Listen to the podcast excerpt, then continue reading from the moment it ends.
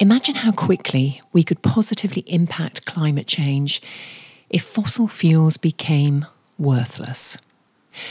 Hello, you're listening to Well Intel Daily. I'm Annie Hood. This is the podcast that makes wellbeing work for you and your business.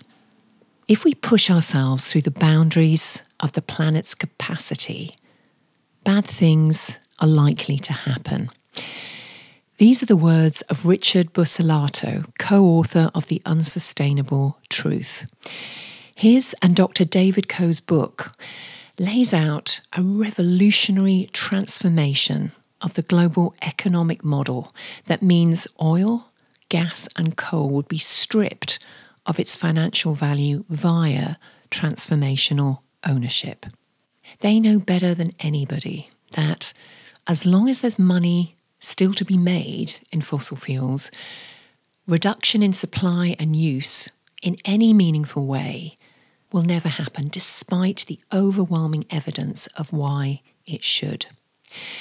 And leaving that wealth and financial benefit in the hands of a small cohort of ownership means they keep marching on.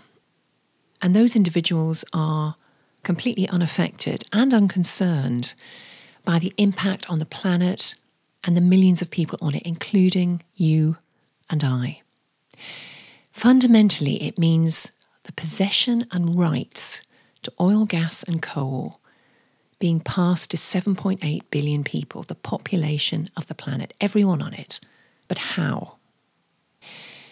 Transformational ownership is a community of people calling on businesses to contribute a fraction of the money we all spend as a fee for maintaining the planet. People become members by calling on businesses and being activists to see this change manifest. Businesses become members by contributing. Governments are automatically members because of the net zero pledges they make. The collective fee is then used to buy out the oil, gas, and coal companies. It means putting oil, gas, and coal production on a roadmap of permanent reduction, and the distribution of profits from the bought out companies go to everybody directly, simultaneously helping to narrow the wealth inequality gap. This is exactly the sort of radical thinking and vision that is required and it's about regaining personal sovereign power to look after the planet and each other. Listen, it's a recent idea.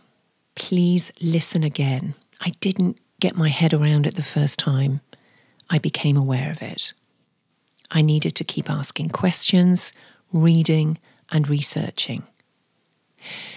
David and Richard are asking the question if a billion people supported transformational ownership, would you? So, would you? Do let us know. Tomorrow, I'm going to share a historic example of what can happen when a large community unifies for the greater good. Do share, follow, and always, always be well.